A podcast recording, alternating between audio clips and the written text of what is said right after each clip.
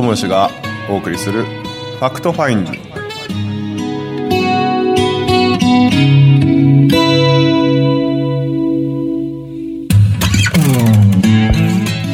はい、今週も始まります。 Fact Finding です。いきなり始まります。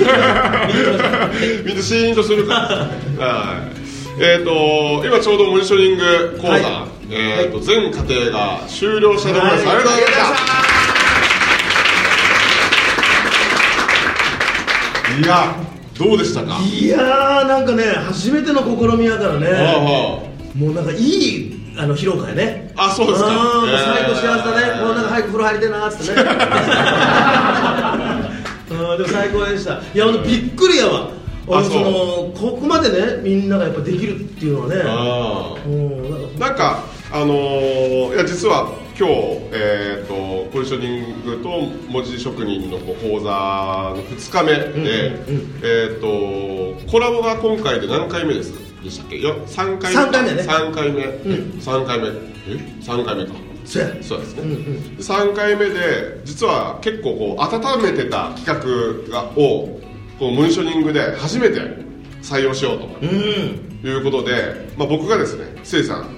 せいさんにその文字職人のこのひらがなを漢字にするやつをみんな一人ずつこう体験してみたらどうかと、えーそのテーマに沿ってね。こう漢字をこう使って体験してみたらどうかということを、まあ、提案したところ最初ねすげえ難色を示したんですよ実は、いやいやそれはちょっと難しいんじゃねえの？みたいな、うん。うん。でなんかけど僕の中ではこの会場の中で1人か2人でもん。できたら、あのーもうそれだけでも OK かなって。あとはもうもしできなかったらちょっと宿題宿題というか自分でもしやりたかったら宿題的なことで、まあ、持って帰ってもらってっていうような感じでというイメージだったんですけど予想をはるかに超えて。びっくりした。要はこれあのカマスの法則じゃないですか。あよおすごいね。よく覚えてるね。ね。え。昨日ねあの楽屋芸人の時に楽屋芸人の時 カマスの法則言うて、あのよく飲みのね話あるじゃないですか。あれはもともとカマスカマスの法則っていうやつだったらしいんですよねそうです。どういう？まあ、その心理学的に言う、まあ、いわゆるメンタルブロックのところでいうところの、うん。おカマスっていう魚がいるんですよね、うん。水槽の中にカマスっていう魚がいて、うんうん。でここにあの餌をこうやってぶら下げます、ん。カマスってめっちゃこう餌に食いつきに行くわけですよ、うんうん。わーってのでこううわーって餌食いに行くカマスいます、ん。でここにあの透明な板を置きます、んうん。するとこうカマスゴツンゴツンゴツンゴツンぶつかります、ん。でしばらくしてからこの透明の板取り除きます。するともうカマスはここに行こうともしない。うん。ですよね。行こうともしないです。ところが、ん。このこれこここに透明のパンがあったことに気づかない、ん。あの全然知らないカマスが一匹ボチョンと飛び込んでくると、ん。こいつ知らないからすぐに餌食いに行くわけですよ、するとその食いに行ったこのカマスを見てこのカマスは「バン何回何回?」みたいな感じになるんですよ。ね？おい！透明 のバン何回ってなってこうわーってこう行くわけですよ。で結局その思い込みの歌っていうか、うんうん。あのーこう何も知らんこう空気読めんやつがこうやって言ったことによって、うん。こうみんながね、あのー出来上がった思いの込みの蓋を開ける、っていうのがもともとのうんカマスの法則っていうところかうんら飲みの法則になったりはいはいはい。あとサーカスの象の話になったりね。小さいうちからサーカスの象がこう木の杭に打ってロープ。そうするとめちゃくちゃ象大きくなっとって簡単に杭抜けるはずなのに思い込みで俺はこんだけの距離しか歩けへんねやっつって言ってこうねそのロープの幅だけで生きてしまうっていう。うん。まあカマスの法則だよね。いやだから1個で今回はちょっと新たな試みであの新しいちょっとこうチャレンジをしたから、うん。これまたね、まあ、今後あの、まあ、広島あ広島でやるこれ。また広島広島でねちょっと変えたいね。あそうですね、んなんか、まあ、今日は2日間という、まあ、特別なことで、うん。時間も結構あったんで、えー、とこういうことができたっていうのがあるんですけど、まあ、よかったですね、で皆さんどう、どうでしたすごかったみんな。あのな俺も勉強になったもん。あそこそういうひらがなで行くんだよっていう。ああ、うん。なるほどね、うん。はいはいはい。じゃあ誰か感想こうなんか言っていただける方って？さっき打ち合わせしたよね、そうなの？それ乗っける？打ち合わせしたよね。あ一発目にじゃあ書いた。ああ、はいそうやわ、はいはい。すごかった本当、まああの2日間を通してでもいいですし、うん。なんかちょっとそう今日ですね、うん。先昨日は、はいはい。まあ、バタさんの話がメインだったじゃないで。すか、はいはい。はまあまあ、もちろんいろいろこう自分の振り返りができたんですけどいほうほう。最後の方でおっしゃっごく僕印象に残って。てほうほうほう。あの保育園の息子さんのはいはいはいはいはいはい。ストーリー。はいはいはいはいはい。で僕もまあ同じ気はしないですけど、うんうん。似たような経験してるんで、うんうんうん。まあもちろん子供一人ね、はいはいはいはい。でその時やっぱねこうキュンキュンきゅ来る来ますよね。来ますよね、うん、それが当時僕はその寂しい娘が、うん。そんなところに置いてかわいそう、ん。僕はなんか今苦しんでるんじゃないかみたいな、うんうん。彼女に自分のはあの波長があって、はいはいはい。自分がキュンキュン来てると思ってたんですよ、はいはいはいはい。この話聞いて、あもうその通りだと思って、ああ多分自分のそうそう。うん幼少期の幼少期、まあ、記憶にない時代の記憶も含めて、うんうん。多分やっぱりそういうのが反映してるんだはいはいはい。すごくこう、はいはいはいはいはいはそうかって。いなるほど。すごく理解理解うん。したら結局いろんなでもけ全部自分の過去の経験とか、うんうん。そういうものが投影されてるんだなということに気づいて、はいはいはいはい。まあ、結局全部自分出版だそうですねそうですね。そうそうそうっていうのが非常にねえ記憶に残えったお印象的でしたおまず今日はまあまああの関です関さんなので、うん。まあ、もちろんお話も楽しく聞かせていただいてます。あの名前をこうやった時まあこういろいろ書いてってでその時に、まあ、実は私自分の名前あんまり好きじゃないんです。よみんなに言うんですけど、はい、えそれはまあいくつか理由があるんですけど。あんまり好きじゃないんですでも改めてこうもう一回自分で書いてみてじっとその眺めてるんですよ先生が言われた通りこれって親がどういうつもりでつけたかとかいう理由じゃなくてうん。なんかとにかく眺めてたんですあそしたらなんとなくこう使命天命みたいなってなんだろうみたいなところに行ってあでなんか自分のこう前半生を振り返った時になるほど。はあこういうことかもみたいなことをあはこう名前からねあはいはい。割とシンプルに、まあ、自分の名前だし、はいはいはい。人の名前じゃないですかうんうんうんなんかこう自分にこう非常にまあミッションとか使命みたいなの普段考えますけど、うんうん。すごく近づいた気がします。なるほど、へー素晴らしい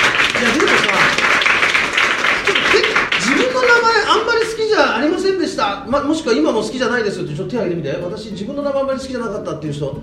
あ昔好きじゃなかった。あ結構やっぱり何人かいるよね。うん俺も好きじゃなかったもんやっぱり。いあそうですか。大体小学校の時、イボジ切れ字誠治とかって出られなんかなんでこんな名前なんて、なんかさ、あの、なんやろ、なんかさ、言ってもさ、あの、最初はあれですもんね、選べないっていうか、親が勝手につけたっていう、うんもういただきもんで、うんあんま思い入れがないじゃん。はいはいはいはい。ね、そうなんかイボジの思い入れしかないわけだけどこうやっぱり生きていく上でやっぱ愛着も湧いてきたりとか、うん。やっぱ大事にしていったりすると、うん。どんどんどんどんやっぱ好きになってくると思うけど、うん。だこういう自分の字に自分の思いを乗っけて、自分のことが好きになってくれるっていうのは嬉しいね、ねえすごい。その名前の印象変わるっていうね自分のね、今までそうだったものがこのこう講座とか受けて、ね、切り替わるっていうのはすごいやっぱり。めちゃくちゃ嬉しい。結構ね。超意味のあることやと思いますね。例えばあの千利休あっていうはいはい。名前あるでしょ、はい。あれ勝手に作った名前のあのかの千の利休がね、はあれはあの利休ともに急須っていうことわざからあの利休あの妙利ともに急須っていう言葉があってね。で妙利っていうこのね妙利はいはいともに全くラジオ聞いてる。人分かってる。妙利ともに急須っていうことわざから私は利休で行こうって言ってつけたんでそれは彼はあの利益も名声もちょっと一旦休めて、休めおっていうことで利休っていう名前にしたんだけどもやっぱその彼がなんでその名前にしたかあんまり知られてないけどもそういうやっぱ思いがあったりするんだねいい大波ですね。ああ久しぶりに来ましたね。う んしばらく休んでましたああそうなんだ。俺はなんか名前は好きやった？もう好きとかっていうよりかは僕命名詞に名前を付けられたんですよ。命名詞っています？え知ってえ？ええそんな人いるの？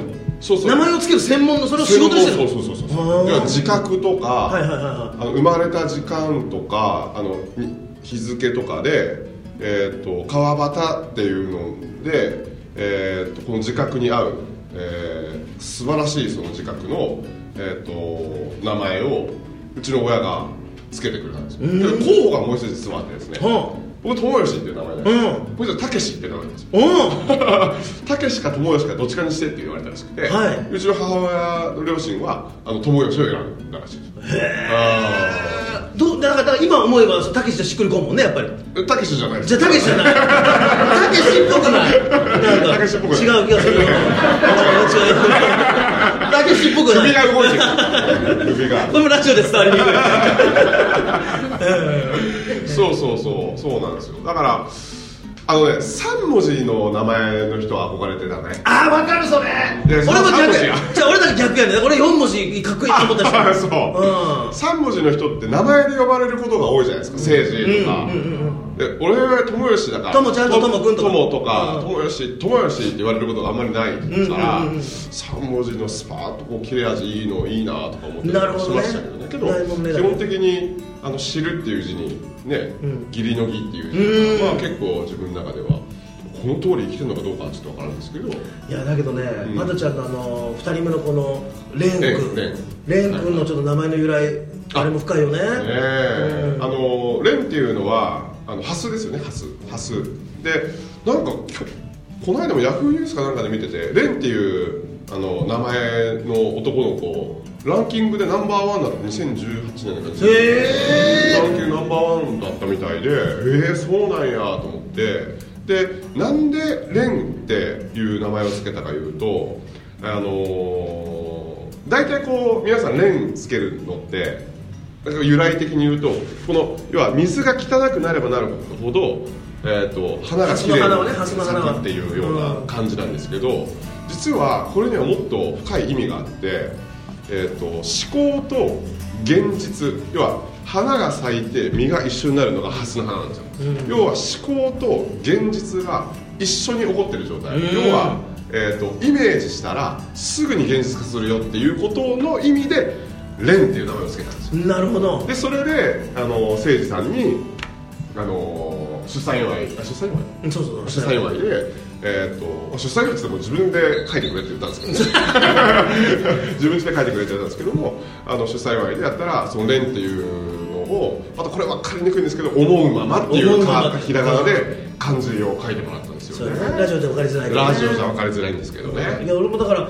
ね最初にそのレンで書いてくださいって言った時は今みたいなイメージだったよ、はあはあその水が汚れていけば汚れていくほどみたいなイメージだったけどやっぱ思い聞くとあそっちと思ってね。そうなんイメージ通りになるよっていう意味で俺も思うままっていうそうそう。ひらがなで書いてある結構そういうのって由来結構由由来というかあって。あの新幹線のねこだまとあのぞみと光ってのあるあるね。うん。えー、とあれもこだまは言霊の言葉だし、でそれより速いのは光だし。そう音速よりも高速の方が速いはい、ですよね、でそれがさらに速いのが要は望みイメージですよね、イメージ。イメージとかイマジネーションだったりとかそういう意味合いでなんかつけられてるとかって。なんで望みがそんな速いか分かります？今ちょっと月行って月に行ったイメージしてください。もう行きましたね。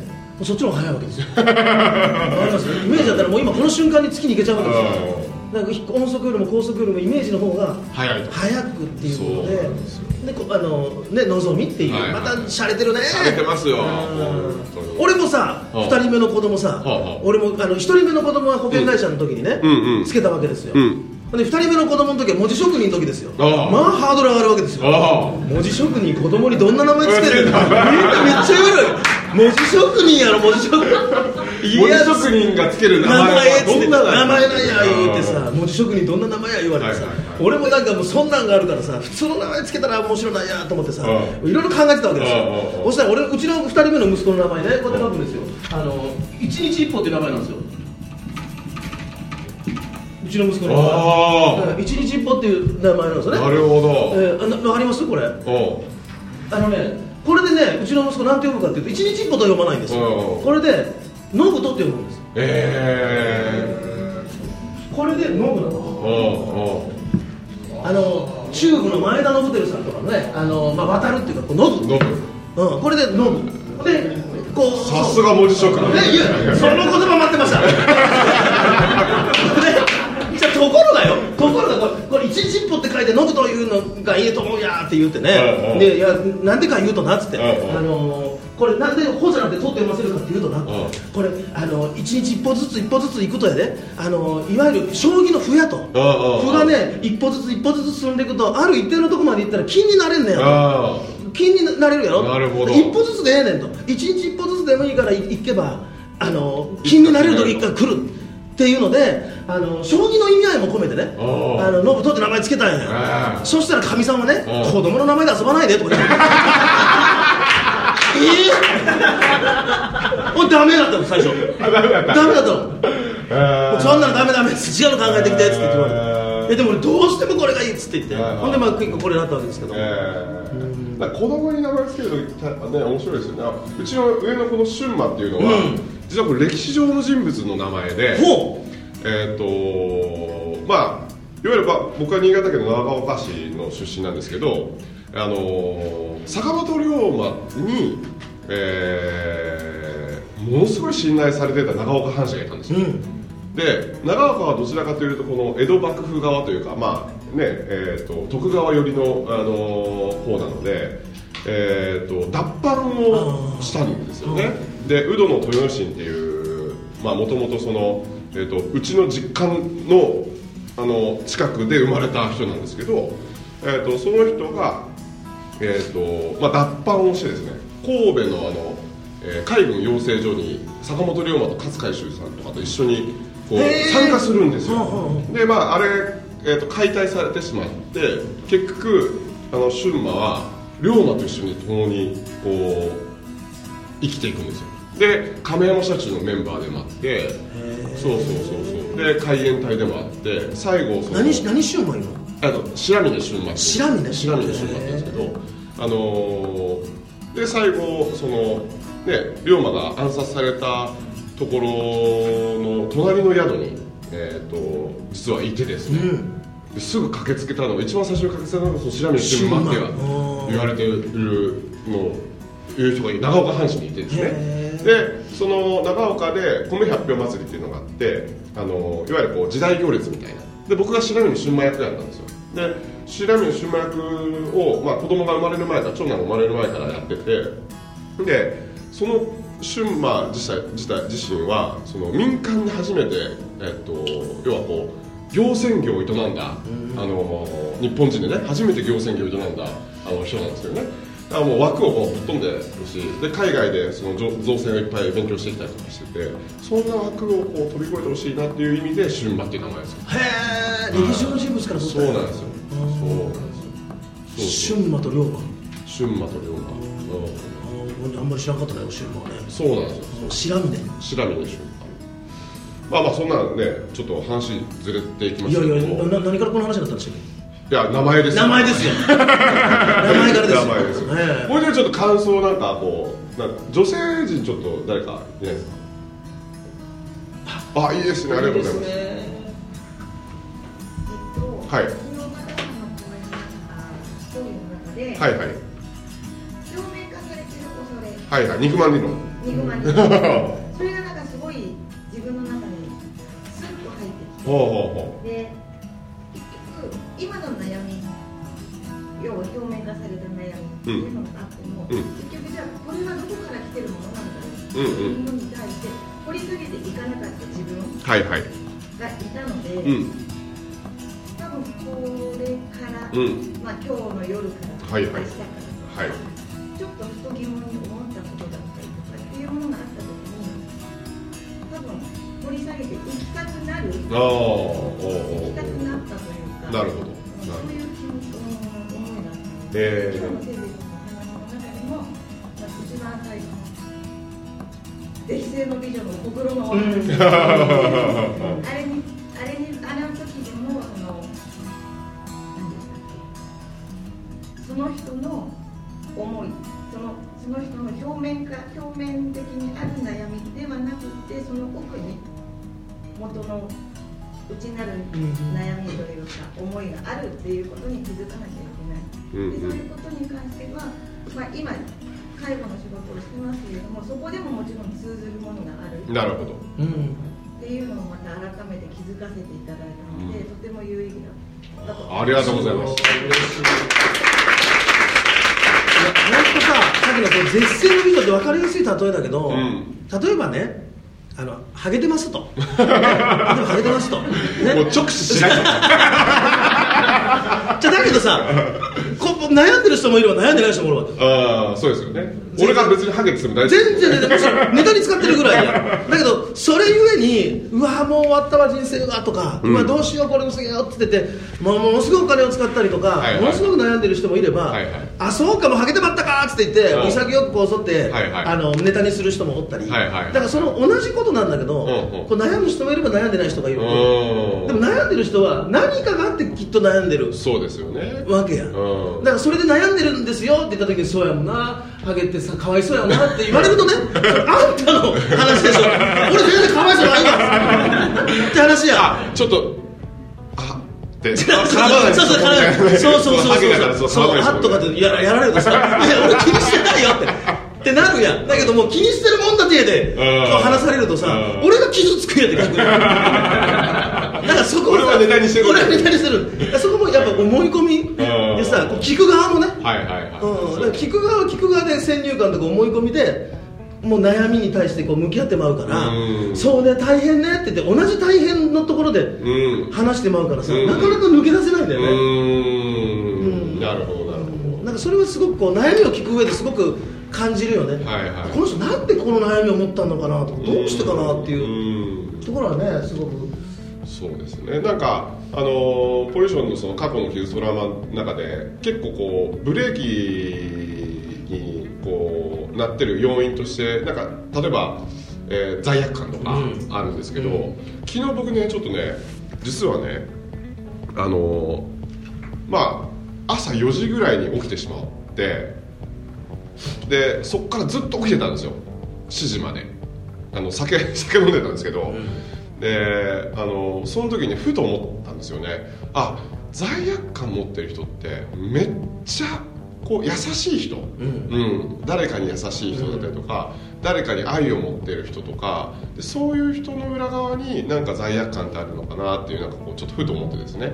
でえっ、と罪悪感の原因とか要因とかっていっぱいあるまあ幼少期の頃からいっぱいあんた悪いやあんた悪いやってこうずっと言われてきてたりとかあ俺のせいでこうなった私のせいでこうなったっていうふうなことは経験が多分たくさんあったりとかするとなんかそういうふうにこう癖づいてしまうんですけどもなんかそういうのをなんかこうね打ち解かしていくためにはある意味こうしっかりやっぱりこう向き合うどこにこれがあったんやっていうことをけど本当は必要なかったんじゃないかなとかっていうようなところにこう掘り下げていくことによってブロック解除みたいなのが出てくると思うんで。まあこれからねまだねちょっと楽しみですね。えっと今日からスタートみたいな。そうだね本当そう思うなでそこに意識をね、んうんうんえー持てるだけでも、ん今まで何気なくそこうねあの過ごしてでこう知らず知らずのうちにこうなんか息苦しいっていうかさ、うんうんそのなんかっていう分からないものに対するこう不安感みたいなのがちょっとこれで分かってくるとね、なるほどなるほど。うん、あここに私悩んでるのかなっうんていうのだけどね、うんちょっともう一人ぐらいちょっと行きましょうか。うん。誰どどなたか。おう。おおい。どうぞ。今日はありがとうありがとうございました。えっと、私は今回、ジショニング3回目。そう、そうですよ。フル参加。フルでフルですよ。ポジショニング中毒だよ中毒者から悪いですねえっと、やっぱり来るたびにやることが違うのもそうなんですけど、はあはあやっぱり自分のその気持ちって日々動いているので、で、うんう。ん新たにまた見直して、うんう。んあそうやって言われてた。冷静にあの明日から考えられると思うんですけど、う。んいつか考えられないような時も来るんですうーん。その時に気持ちがリセットされたりとか、うんうん。あとは楽しい話を聞いて笑うとかっていうのが自分の気持ちの転換になると思ってうん生きています、うんうん。やっぱりなかなか日々生きてるといいことばっかりじゃない嫌なこともいっぱい実際ありますし、あの気持ちでが戦うこともあるんですけどやっぱりいろんな言葉の意味だったりとか言い方だったりとかあと物を一方から見ないいろんな方向から見るとかっていうのをつあの日々あの感じさせてもらっているのでまたぜひやってもらってあの皆さんの中毒になって いやありがとうございました。ありがとうね。ね初さん初僕らを初っていう人は僕ら初ああ初。あ。ソリッドだそっかそっか。やばいやばい。えっと時間がもうあんまりないんですけあどもうそうなの？うん、もう30分。ええ早っ。じゃあちょっと3倍速でお願いします。ありがとうございます。えっとまあ、大人だった自分でも新しいことを勉強させてもらったなっていうところがありましてでこういったことって多分昔なんかおじいちゃんとかおばあちゃんがくれたようなことだからなっていうまあ、新しいことであったんですけども懐かしさも感じながらなるほどこういう人たちってすごくなんか減ってきたなっていうところで、お若い方がやっていただいたらすごく良くて、ええそういったかっこいい大人になっていきたいなって自分もモチベーション上がりましたし。こういったことをあのいろんな今情報が溢れている中で、まあ情報を、ね、精査するのは難しいんですけども、まあ、こういった昔からあった伝統的なことっていうのは伝えていきたいなと思いましたいやーありがとうごす。ごい。めざいますちゃくちゃ綺麗にまとめていただいてね。いやでもほんまそうですよね。じいちゃんばあちゃんとかね昔の人よう教えてくれましたけどね。うん。うん。ねやっぱりこうなんですかねこうやっぱ笑ってね楽しんでねえっ、とこう学ぶみたいなね、うん。それ一番ベストかなとは思いますよね。思うなうん。結構ね笑うって緩ませる。結構やっぱネタ持ってますよね。一つ一つのその漢字になんかそのいや必だずエピソードを。いやそうやねだからエピソードに最後ここだから達成してまうのよ。俺それを言おうと思ったのにねもう次々次々と気になって出てってまうもんねあれもう何の話してたんだういやようなんか出てくるなと思ってですね。なんかすごいなと思って。で今日ねやっぱりこう初めてのそのモジショニングの中でちょっとワワーク的なものをこうねやってでどうでしたか？やってみて。いやなんかねこんなに文字に特化して話すことがあんまないんですよ、うん、でね3回目ですけど今まではそのもっとねテクニック的な話が多くてねこういうこと書いてこういうことを考えてやってみましょうっていうワーク的な要素が多くて、うんうん。でもやっぱりこうもう2日にわたってね文字ショニングってことなんでもうちょっとこう僕しか伝えられないことや文字にまつわることをやったらどうだっていううん。初めての試みだったんですけどね、うん、まあ楽しかったですよ。すごいよかった。俺もなんか俺2日目受講者だってめっちゃ楽しかった。うんできたできたできた。って いやでも本当毎回僕も刺激になるし毎回新しい、ね、気づき学び、うんうん。僕自身もやっぱいただくし、はいはいはい。うん、毎回本当楽しいんでね、はいはいはい。え僕もですよ、ねえ。うん。ちょっとだけですけど。おお はいはい。まあまああの今ね今年は一応広島と,、えーとそれから、まあ、来年はね北海道神戸神神戸とあるので、まああのまた近くなったらねラジオちょっと来てください。あ行く行く行く行く。宣伝がてら、うん。そうだね。ついでにとか、まあ、ホテルの椅子まあまあまあいいよね。どこでもいいどこでもいい。怪しまれない怪しまれない。うん。まあそんなところで、はい。えー今週もお送りしました、はい。モジショニング、はい。えー in 東京の会場から皆様本当にありがとうごありがとうございました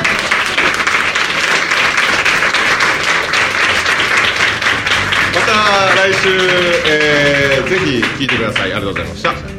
今週お送りしましたのは川投手と杉浦誠二と皆さんでした。ありがとうございました